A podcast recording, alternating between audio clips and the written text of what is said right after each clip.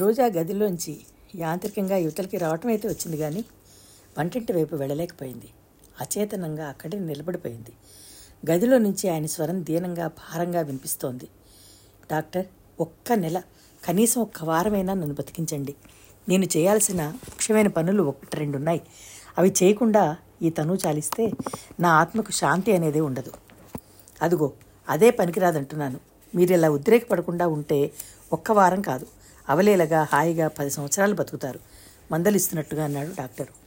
ఏమో వాన రాకడా ప్రాణం పోకడా ఎవరూ చెప్పలేరంటారు. విజయ్, నీకు కూడా చెప్తున్నాను, నేను చెప్పిన పని త్వరగా జరిగేలా చూడాలి. నువ్వు ఆలస్యం చేయొద్దు. మీరు నిశ్చింతగా ఉండండి. అంతా సవ్యంగా జరిగేలా చూసే బాధ్యత నాది, సరేనా? వాగ్దానం ఇస్తున్నట్టుగా అన్నాడు విజయ్. ఆయన సమస్యలే ఆయనవి. బలహీనమైన తన గుండె ఏ క్షణంలో ఆగిపోతుందోననే అపనమ్మకంతో ఉన్న ఆయన ఈ మధ్య తరచుగా ఆస్తిపాస్తుల గురించి తన తదనంతరం ఎలా ఉండాలో ఆలోచిస్తూ ఆ ఏర్పాట్లు చేయడంలో నిమగ్నమైనట్టుగా ప్రవర్తిస్తున్నారు. రోజా నిట్టూర్పు విడిచింది. ఈ ప్రపంచంలో ఒక్కొక్కరి జీవితం ఒక్కొక్క గాథ తను వచ్చినప్పటి నుంచి గమనిస్తూనే ఉంది. సిరికి నిలయంలా ఉన్న వేణుగోపాలరావు గారు ఒక్కరోజు నిశ్చింతంగా ఆనందంగా ఉండగా తను చూడలేదు. అసలు ఈ ప్రపంచంలో ఏ ఒక్కరూ గుండెల మీద చేయి వేసుకుని ధైర్యంగా నాకెలాంటి బాధ లేదు, నేను చాలా ఆనందంగా నిశ్చింతగా ఉన్నాను అని చెప్పేవాళ్లే లేనేలేరేమో. డబ్బు లేకపోతే లేదనే బాధ ఒకటే, కానీ అది ఉంటే వచ్చే సమస్యలు అనేకం. పాపం లావణ్య కాస్త వివేకంతో ప్రవర్తిస్తే ఆయనకి ఈ అశాంతి ఉండేది కాదేమో. వాళ్ళు వేడి నీళ్ల కోసం ఎదురుచూస్తుంటారని గుర్తుకొచ్చిన రోజా ఒక్కొక్క మెట్టే మెల్లగా దిగుతూ కిందకి వచ్చింది. కానీ ఎంత ప్రయత్నించినా వంటింటి వైపు అడుగే పడలేదు. రోజాకి ఆ ఇల్లు పంజరల్లా తన అభిమానాన్ని రోషాన్ని బలవంతాన్ని బంధిస్తున్నట్టుగా అనిపించసాగింది. కేవలం వేణుగోపాలరావు గారి కోసం ఈ ఇంట్లో అడుగుపెట్టిన తను సాధ్యమైనంత త్వరగా బయటికి వెళ్ళిపోవాలి. మనసు ఎన్నో మార్లు మాటిమాటికి ఇది అనంత ఇల్లు, ఇక్కడ విజయ్కి ఏమాత్రం హక్కు లేదు అని గుర్తు చేస్తున్నా హృదయం శాంతించడం లేదు. ఇంట్లో పొందికగా అమర్చిన ఈ సామాన్లు, అందమైన కర్టెన్లు, ఫ్లవర్ వేజులు అన్నీ ఏకకంఠంతో ఇక్కడ అడుగడుగునా విజయ్ ప్రభావం ఉన్నట్టుగా హెచ్చరించసాగాయి. 5 నిమిషాలు గడిచాయి. మెట్ల మీద అడుగుల చప్పుడు వినిపించింది. రోజా తల తిప్పి చూసింది. విజయ్ చకచకా దిగి వస్తున్నాడు. మెట్ల పక్కన అప్పుడే ఆ ఇంట్లో అడుగుపెట్టిన ఆగంతుకురాల్లా చూస్తూ నిలబడిన రోజాని చూడగానే, వేణీళ్ళేవి అన్నాడు. ఆ ప్రశ్నతో పాటు ఇదేమిటి ఇక్కడ నిలబడ్డామేం అన్న ఆశ్చర్యం కూడా తొంగి చూస్తోంది. రోజా సమాధానం చెప్పలేదు. విజయ్ వంటగదిలోకి వెళ్ళాడు. రోజా వెనక నుంచి తదేకంగా అతన్ని గమనించసాగింది. ఎంత చిత్రమైన మనిషి, ఎంత మామూలుగా మాట్లాడేస్తున్నాడు, బొత్తిగా ఏమీ జరగనట్టు ఏమీ ఎరగనట్టే ప్రవర్తిస్తున్నాడు. అంతలో ఆగ్రహపడడం, ఆ కోపంలో ఒళ్ళు తెలియకుండా ప్రవర్తించడం, మరుక్షణంలో దాన్ని గుర్తులేనట్టు మర్చిపోవడం అతనికి బాగా అలవాటు కాబోలు. కానీ అవమానం చేసిన వాళ్ళకంటే దాన్ని పొందిన వాళ్ళు సులభంగా మర్చిపోలేరన్న సంగతి అతనికి తెలియదేమో. విజయ్ వేడి నీళ్లు తీసుకువెడుతూ మెట్ల దగ్గర ఒక క్షణం ఆగి అన్నాడు, ఈ నిలబడడం ఆ వంటింట్లో నిలబడకూడదు. డాక్టర్ గారికి కాఫీ ఇవ్వాలి, స్టవ్ మీద పాలున్నాయి. అతను వెళ్ళిపోతుంటూ రోజా తలెత్తి చూడకుండా ఉండలేకపోయింది. వెళ్ళిపోతున్న విజయ్ వెనక నుంచి రోజా చూపులు వచ్చి మెడ మీద తాకినట్టే తలతిప్పాడు. పొంగితే పక్కన నీళ్లున్నాయి, కొంచెం చిలకరిస్తే కృతజ్ఞుణ్ణి. కాఫీ కలపాలేమోనన్న భయం వద్దు, నేనే వచ్చి కలుపుకుంటాను. అతని పెదవుల మీద చిరునవ్వు చూసేసరికి రోజా ముఖంలో రోషపు ఛాయలు తొంగి చూశాయి. రోజా ఊహించినట్టు విజయ్ త్వరగా తిరిగి రాలేదు. స్టవ్ మీద పాలు మర్చిపోయిన వాళ్ళ పైనే ఉండిపోయాడు. రోజా వంటింటి వైపుకి వచ్చింది. పాలు పొంగడానికి సిద్ధంగా అప్పుడే పైపైకి వస్తున్నాయి. రోజా చప్పున వెళ్ళి నీళ్లు చిలకరిచ్చింది. అవతలి దాని మీద నీళ్లు తెరులుతున్నాయి. విజయ్ వస్తాడేమోనని కొద్దిసేపు ఎదురు చూసిన రోజా అతను ఎంతకీ రాకపోవడంతో అవి తీసి పక్కనే పెట్టి ఉంచిన ఫిల్టర్లో పోసి స్టవ్ తీసేసింది. ఇంతలో విజయ్ రానే వచ్చాడు. గుమ్మం దగ్గరికి వచ్చిన అతను లోపలికి రాకుండా బయటే ఆగిపోయాడు. ద్వారబంధం మీద చేయి వేసి నిలబడుతూ, డాక్టర్ గారు ఈ సమయంలో కాఫీ తాగరట, అవిగో ఆ 4 బత్తాయిలు రసం తీసిస్తే తీసుకెళ్ళిచ్చి మర్యాదగల గృహస్థుణ్ణి అనిపించుకుంటాను. ఈ మధ్య అందరి దగ్గర మంచివాడిని అనిపించుకోవాలనే తహతహ ఎక్కువైపోతోంది. గుమ్మానికి అడ్డంగా నిలబడిన అతని తీరు చూస్తే ఆ రసమేదో తీసి ఇచ్చే వరకు యువతలకి రానివ్వను అన్నట్టుంది. ఎదురుగా రసం తీసేది, బత్తాయిలు, చాకు కనిపిస్తూనే ఉన్నాయి. రోజా అతనితో తర్కించలేదు, రెండోసారి చెప్పించుకోలేదు. వంట ఇంట్లో బందీ అయిపోయినట్టుగా నిలబడి ఉన్న రోజా జైలు అధికారి వచ్చి ఎదురుగా నిలబడి పురమాయించిన పనిని ఖైదీ మారు మాట్లాడకుండా చేసినట్టుగా చేసేసింది. రసం తీసి గాజు గ్లాసులో పోసి పక్కనే పెట్టేసింది. తెచ్చి విజయ్ చేతికి కూడా అందివ్వలేదు. అది గమనించిన విజయ్ కుంటితనంగా అన్నాడు, ఆడపిల్ల ఒంటరిగా ఉన్న గదిలో అడుగుపెట్టే అలవాటు నాకు లేదు. చివరికి అది వంటగదైనా సరే ఆ గ్లాస్ అక్కడ పెడితే లాభం లేదు, ఇటు ఇస్తే తీసుకువెళ్తాను. రోజా మాట్లాడలేదు, గ్లాసు ఇవ్వలేదు. అతని మాటలు వినిపించినట్టుగానే ఊరుకుంది. నీకే చెప్పేది, ఇప్పటికే నన్ను చాలా చెడ్డవాడిని చేశావు. నేను లోపలికి రావడం నీకే క్షేమం కాదు, ముందే చెప్తున్నాను. రోజా చురుగ్గా అతన్ని చూసింది. విజయముఖం సీరియస్గా ఉంది. క్షణం క్రితం అతను కావాలని తెచ్చిపెట్టుకుని మాట్లాడిన హాస్యధోరణి అంతా మాయమైపోయింది. విజయ్ సీరియస్గా ఉన్నాడంటే అన్నంత పని చేసి తీరుతాడు. రోజా ఏమనుకుందో ఏమో చప్పున వెళ్ళి గ్లాస్ తీసుకొచ్చి అతని చేతికి అందించింది. గ్లాసు పైన పట్టుకుంటే అతని చేతి వెళ్ళి ఎక్కడ తగులుతాయోనని భయపడిన దానిలా అరచేతిలో ఉంచుకుని అందించింది. విజయ్ వెంటనే గ్లాస్ తీసుకోలేదు. క్షణంసేపు గ్లాసు వైపు దించుకుని ఉన్న రోజా ముఖం వైపు మార్చి మార్చి చూశాడు. రోజా, అతని కంఠం మృదు గంభీరంగా పలికింది. రోజా, నిన్న జరిగిన దానికి నేను చాలా బాధపడుతున్నాను. నాది క్షమించరాని తొందరపాటును కూడా ఒప్పుకుంటున్నాను. ఒక్కోసారి కొంతమంది చూడగల శక్తి ఉండి కూడా గుడ్డివాళ్ళవుతారు. నిన్న నేను అలాగే అయ్యాను. వేణుగోపాలరావు గారు నాకు తండ్రి కంటే ఎక్కువ. మూర్తిభవించిన ఆయన సరళత్వం, మంచితనం నాకంటే ఇంకెవరూ ఎక్కువగా ఎరగరేమో. కానీ అనుమానం పెనుభూతం అని ఎందుకన్నారో ఇప్పుడు తెలుస్తోంది. అనుమానపు కళ్ళతో చూసిన వాళ్ళకి తాడు పాములా కనిపించడం సహజం. రాత్రంతా నేను నిద్రపోలేదు. ఇది నువ్వు నమ్మినా నమ్మకపోయినా నిజం. రోజా తలెత్తి విప్పారిన నేత్రాలతో అతని ముఖంలోకి విచిత్రంగా చూడసాగింది. రోజా కళ్ళలోకి తదేకంగా చూస్తూ అన్నాడు విజయ్. ఉదయం కారు పంపగానే నువ్వు రావటం ఎంతో మంచి పని అయింది. లేకపోతే నేనే మీ ఇంటికి రావాల్సి వచ్చేది. ఇదే కాదు, అనంత విషయంలో నీ పట్ల నేను పొరపడ్డానని తెలిసినప్పటి నుంచి నీతో ఒంటరిగా ఒక్క 5 నిమిషాలు మాట్లాడడానికి ఎంతగా ప్రయత్నిస్తున్నానో నీకు తెలియదు. పొరపాటు పడడం మానవ నైజం. కానీ పొరపాటుని తెలిసిన తర్వాత చక్కదిద్దుకుని క్షమాపణ కోరుకోవడం ఉత్తమమైన సంస్కార లక్షణం. కానీ మన విషయంలో నేను సారీ అనేసినంత మాత్రాన ఆ అపరాధం తొలగిపోతుందని నేను అనుకోను.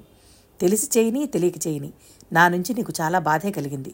దానికి ప్రతిఫలంగా నువ్వేది కోరినా ఇవ్వడానికి సిద్ధంగా ఉన్నాను. నువ్వేది చేయమంటే అది చేస్తాను. నిజంగా మనస్ఫూర్తిగా చెప్తున్నాను. నా నుంచి నీకేదైనా మంచి జరగాలి. అది ఎలా జరగాలో, నేను ఏం చేస్తే నీకు మంచి అవుతుందో నాకు తెలియదు. నా దగ్గర నుంచి నువ్వు కోరుకోన్నది కూడా ఏదీ లేదు. నీ అభిప్రాయం ఏదైనా సరే నిస్సంకోచంగా నాతో చెప్పవచ్చు. రోజా, ఇదివరకు నిన్ను హడలు కొట్టిన ఆ విజయ్ వేరు, తను నీ ప్రత్యర్థి. ఇప్పుడు నీ ఎదురుకుండా నిలబడిన ఈ విజయ్ వేరు. ఇతను నీకు స్నేహితుడుగా అండగా నిలబడాలని మనసారా వాంఛిస్తున్న మనిషి. ఈ విజయ్ని గురించే అతన్ని ఎరిగిన ఎవరైనా అడుగు, స్నేహానికి ప్రాణం ఇచ్చే మనిషి అని చెప్తారు. విజయ్ రోజా చేతిలో గ్లాస్ తీసుకుని వెళ్ళిపోయాడు. రోజా ప్రతిమలా నిలబడిపోయింది. విజయ్ నోటి నుంచి హఠాత్తుగా వచ్చిన ఈ మాటలు సుడిగాలిలా చుట్టేసాగింది. కొద్దిసేపు అయిన తర్వాత డాక్టర్ గారు వెళ్ళిపోయారు. విజయ్ కూడా ఆయనతో వెళ్ళాడు. రోజా పైకి వేణుగోపాలరావు గారి గదిలోకి వచ్చింది. ఆయనకి నిద్రపట్టిందేమోనని తటపటాయిస్తూ గదిలోకి తొంగి చూసిన రోజా ఆయన మెలుకునే ఉండడం చూసింది. రామారా, లోపలికి రా, ఆయన పిలిచారు. రోజా లోపలికి వచ్చింది. కూర్చో తల్లి. అనంత్ బెడ్ మీద పడుకుని ఉన్న ఆయన రోజాకి విజయ్ మంచం చూపించారు. రోజా ఆ మంచం మీద కూర్చోలేదు. వరండాలోకి వెళ్ళి కుర్చీ తెచ్చుకుని వేణుగోపాలరావు గారి మంచం పక్కగా వేసుకుని కూర్చుంది. విజయ్ ఇంకా రాలేదా? లేదు. క్షణంసేపు నిశ్శబ్దం ఏర్పడింది. చాలా రోజుల తర్వాత మళ్ళీ ఈ గదిలో అడుగుపెట్టిన రోజా పాత జ్ఞాపకం మనసులో మెదులుతుండగా గదంతా కలయి చూస్తూ కూర్చుంది. రోజా, ఉన్నట్టుండి ఆర్తిగా పిలిచారాయన. రోజా ఏమిటన్నట్టుగా చూసింది. విజయ్కి చందు గురించి నిన్న నువ్వు చెప్పిందంతా చెప్పేశాను. చందుని దారికి తెచ్చే బాధ్యత అతని మీద పెట్టాను. తనకి చాతనేంత వరకు ప్రయత్నిస్తాడు. విజయ్కా? చందు గురించా? ఉలిక్కి పడుతున్నట్టుగా అంది రోజా. అవును. ఈ బాధ్యత తీసుకోవాల్సిన మనిషి విజయ్ తప్ప నాకు ఇంకెవరూ కనిపించలేదు. నా సంగతి నీకు తెలుసుగా. నువ్వు సాధ్యమైనంత త్వరలో వాళ్ళిద్దరినీ ఒకరినొకరికి పరిచయం చేయి. మధ్యలో నా సంగతే రానివ్వద్దు. రోజా ఆలోచిస్తున్నట్టుగా కూర్చుండిపోయింది. విజయ్కి చందు దొంగ అని తెలిసిందా? తెలిసిన తర్వాత తనతో అలా మాట్లాడా? రోజాకి విచిత్రంగా ఉంది. ఇంకో విషయం కూడా నిన్ను చాలా రోజుల నుంచి అడగాలనుకుంటున్నానమ్మా. అడగండి. ఏమిటది? ఎంతో నమ్రతగా అడిగింది. విజయ్ గురించి నీ అభిప్రాయం ఏమిటి? మనసులోనే తుళ్ళిపడిన రోజా కుర్చీలో నుంచి చటుక్కున లేచి కిటికీ దగ్గరగా వెళ్ళింది. దానికున్న పరదా పక్కకు లాగి సరిచేస్తున్నట్టుగా చేయసాగింది. ఇటువైపు వీపు పెట్టి నిలబడిన రోజా వైపు చూస్తూ అన్నారాయన. రోజా, నిన్నో ఇంటిదాన్ని చేసి నీ జీవితం స్థిరపడటం కళ్ళారా చూస్తే కానీ నాకు తృప్తిగా మనశ్శాంతిగా ఉండదు. అది ఎంత త్వరగా జరిగితే అంత మంచిది. రోజా కిటికీలోంచి బయటకు చూడసాగింది. దూరంగా వేణుగోపాలరావు గారి ఇల్లు కనిపిస్తోంది. ఆ రోజు అనంతతో కలిసి ప్రప్రథమంగా ఈ ఇంట్లో అడుగుపెట్టి ఈ కిటికీ దగ్గర నిలబడిన సంఘటన కళ్ళ ముందు కదిలింది. ఆ రోజు లావణ్యని చూసి ఎంత ఈర్ష్యపడింది తను. సమాధానం చెప్పు రోజా. రోజా వెనక్కి తిరిగింది. ఆయన మంచం మీద నుంచి లేచి ఎత్తుగా పెట్టిన దిళ్ళకి చేరగలబడి కూర్చున్నారు. ఇంకెప్పుడైనా మాట్లాడుకుందాం, మీరు విశ్రాంతి తీసుకోండి. నీ నోటి నుంచి ఈ విషయం సమాధానం వింటే కానీ నాకు విశ్రాంతి ఉండదు. నీ మనసులో ప్రత్యేకంగా ఎవరైనా ఉన్నారా? రోజా లేదన్నట్టు తల్లడ్డంగా తిప్పింది. మరి ఆయన సందేహంగా చూశారు. మళ్ళీ అన్నారు, అనంతకి నీకు బాగా స్నేహం అన్న సంగతి నాకు తెలుసు. కానీ నేను అనుకోవడం ఆ స్నేహం ఇద్దరి స్నేహితుల మధ్య ఉండే ఆత్మీయత మాత్రమే. రోజా చిరునవ్వుతో పూర్తి చేసింది. వేణుగోపాలరావు గారు పెద్ద బరువు దింపుకున్నారు. నీ మనసులో ప్రత్యేకంగా ఇంకెవరూ లేనట్టయితే విజయ్ను నువ్వు అంగీకరిస్తే నేను చాలా సంతోషిస్తాను.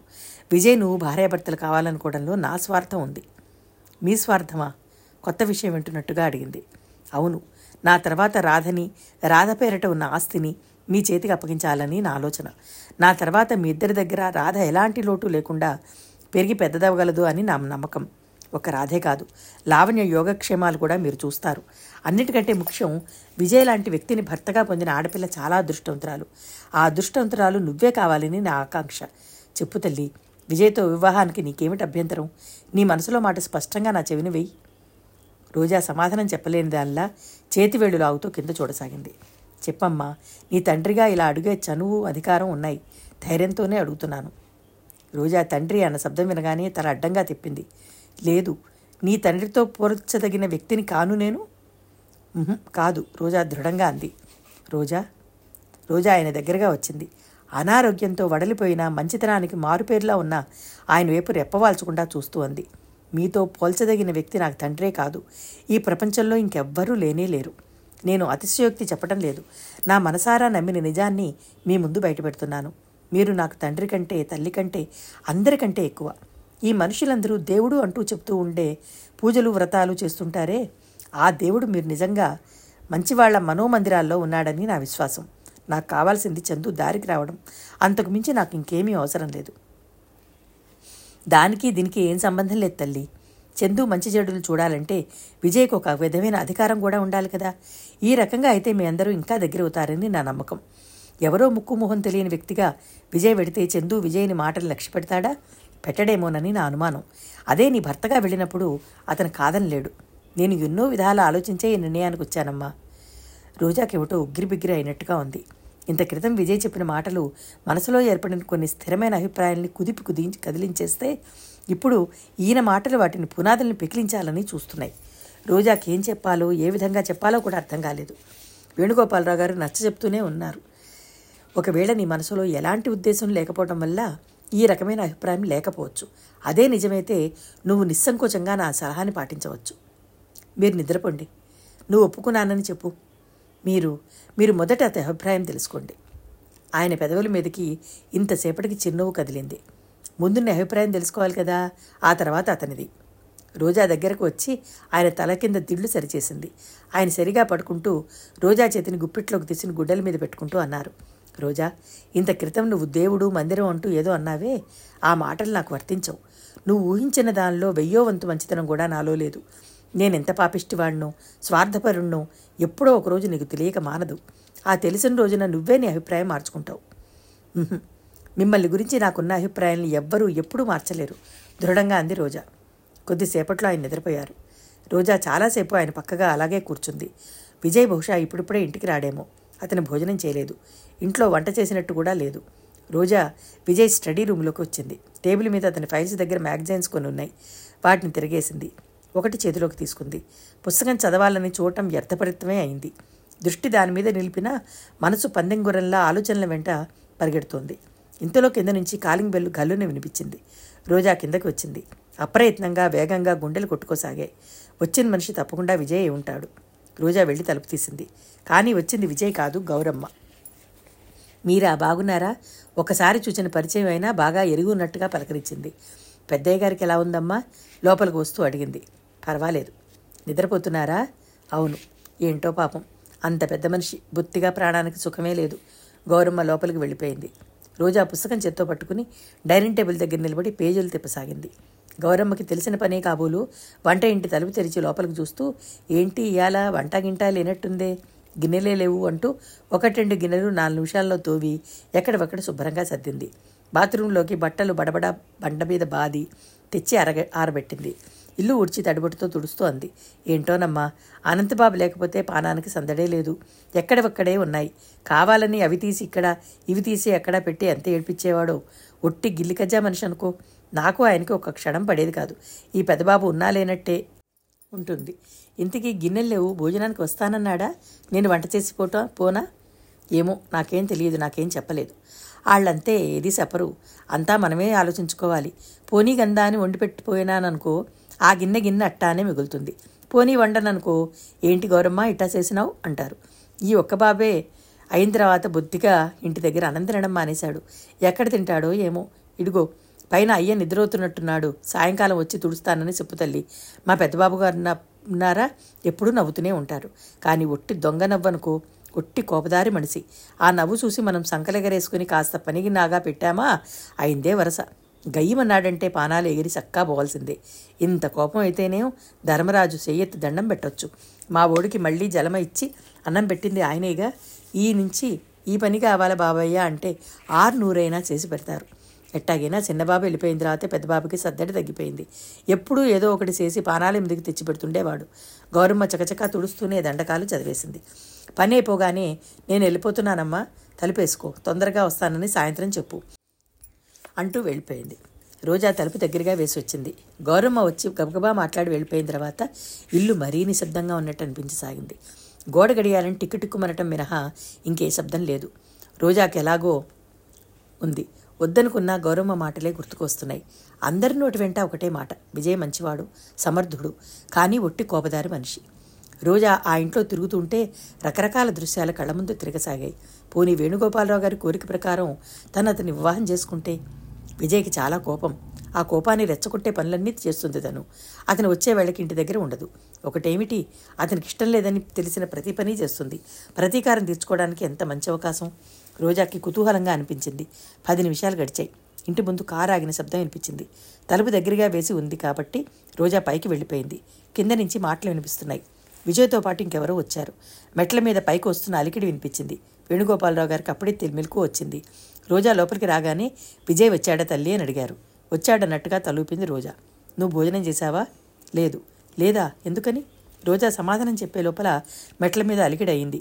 రోజా తిరిగి చూసేసరికి రాధ గదిలోకి పరిగెత్తుకుంటూ వచ్చింది. చప్పున వెళ్ళి తండ్రి మీద పడబోతున్న దాన్ని రోజా మధ్యలోనే పట్టుకుని ఆపి దగ్గరికి తీసుకుంది. ఇంతలో విజయ్ కూడా లోపలికి వచ్చాడు. మెలకును ఉన్న వేణుగోపాలరావు గారిని చూస్తూ, మీకు నిద్ర పట్టనే లేదా అన్నాడు. పట్టింది, ఇప్పుడే మెలకు వచ్చింది. రాధా, కిందకు వచ్చేయండి, భోజనం చెదురు గాని. రాధా రోజా ఇద్దరి వైపు చూస్తూ అన్నారు. గౌరమ్మ వచ్చిందా? వేణుగోపాలరావు గారు అడిగారు. లేదు, హోటల్ నుంచి క్యారెట్ తెప్పించాను. రాధ రోజా చేపట్టుకుని లాగసాగింది. వెళ్ళండమ్మా, వెళ్ళి భోంచేసి రండి. వేణుగోపాలరావు గారు కూడా మరోసారి హెచ్చరించడంతో రోజా రాధ కోసం లేచి కిందకి రాక తప్పలేదు. గది దాటి బయటకు వస్తున్న రోజాకి లోపల నుంచి వేణుగోపాలరావు గారు అనటం వినిపించింది. విజయ్, లావణ్య ఏం చేస్తోంది? నేను వెళ్ళేసరికి ఇంట్లో లేదు, ఎక్కడికో వెళ్ళిందిట. ఇల్లు తాళం వేసి మాలిని బయట కూర్చోబెట్టి రాగానే ఇక్కడికి రమణమన్నానని చెప్పి వచ్చాను. విజయ్ సమాధానం వినిపించింది. రోజా కిందకు వచ్చింది. డైనింగ్ టేబుల్ మీద క్యారియర్ ఉంది. 2 కంచాలు పెట్టి ఉన్నాయి. రోజా క్యారెట్ తెచ్చి రాధకి తినిపించసాగింది. రాధకి భోజనం అయిపోతుండగా విజయ్ కిందకు వచ్చాడు. రోజా తినకుండా రాధ ఒక్కతే తినడం గమనించిన అతను డైనింగ్ టేబుల్ దగ్గరికి వస్తూ, నువ్వు తినలేదేం అని అడిగాడు. ఆకలి లేదు, తలెత్తకుండానే సమాధానం చెప్పింది రోజా. ఆకలి లేదా, తినాలనిపించలేదా? విజయ్ క్యారియర్లో అన్నం కూరలు తీసి రోజా కోసం పెట్టిన ప్లేట్లో వడ్డిస్తూ, ఏది చూడు, నాతో పెట్టినది ఎంత చేదుగా ఉంటుందో అన్నాడు. ఆఫీస్ రూమ్లోంచి ఫోన్ మోగుతుండటంతో విజయ్ వెళ్ళిపోయాడు. వెళ్ళిపోతూ వెనక్కి తిరిగి, త్వరగా తిను, నీతో చాలా పనుంది అని హెచ్చరించి వెళ్ళాడు. విజయ్ ఫోన్లో మాట్లాడి తిరిగి వచ్చేసరికి రోజా ప్లేట్లో అన్నం తీసి క్యారియర్లో పెట్టేస్తోంది. విజయ్ కనుబొమ్మలు ముడిచి చిరాకు సూచిస్తున్న స్వరంతో అన్నాడు. రోజా, ఒక్క మాట సూటిగా చెప్పేయి, నేను చందు విషయంలో నీకు సహాయం చేయాలా అవసరం లేదా? విజయ్ సర్దుతున్న క్యారేజీ కాస్త ఆపేసింది. ఆ విషయంలో నేను నీకు మనస్ఫూర్తిగా సహాయం చేయాలని నువ్వు అనుకుంటే ఒక షరతు, నువ్వు మన మధ్య పాత వైరాన్ని మర్చిపోవాలి. ఇలా మాటిమాటికి చెడ్డవాడిని అనే విషయం గుర్తు చేయడం మానేయాలి. అది నీకు బాధ కలగవచ్చు, కానీ అసంభవం మాత్రం కాదు. కనీసం చందు కోసమైనా ఈ విషయం మర్చిపోక తప్పదు. నిర్మోహమాటంగా సూటిగా చెప్పేసిన విజయ్ రాధని పిలుస్తూ, రాధా రా, మన రేడియో పెట్టుకుని న్యూస్ విందాం, అక్క ఈ లోపల భోజనం చేసి వస్తుంది అన్నాడు. రాధ అతని దగ్గరగా వెళ్ళింది. విజయ్ రాధని తీసుకుని వెళ్ళిపోయాడు. కొద్దిసేపు చలనం లేకుండా బొమ్మలా నిలబడిపోయిన రోజా తర్వాత మెల్లగా క్యారియర్లో అన్నం తీసి మళ్లీ తన ప్లేట్లో పెట్టుకోసాగింది. చందు విషయంలో సహాయం చేసి వాడిని దారికి తీసుకురాగలిగినట్లయితే ఈ జరిగిందంతా దిగమింగి విజయ్ని క్షమించడానికే నిశ్చయించుకుంది రోజా. దాదాపు గంట తర్వాత వేణుగోపాలరావు గారు పడకుర్చీలో కూర్చుని చూస్తుండగా విజయ్ పక్కన నిలబడగా రోజా చందు ఇచ్చిన నెంబర్ డయల్ చేసాగింది. హలో, అవతలి నుంచి వినిపించింది. హలో, జేమ్స్ ఉన్నాడా? ఉన్నాడు. ఒక్క నిమిషం లైన్ మీద ఉండండి, పిలుస్తాను, అవతల నుంచి ఎవరో అతిమర్యాదగా చెప్పారు. రోజా కొట్టుకునే గుండెలతో వేచి చూడసాగింది.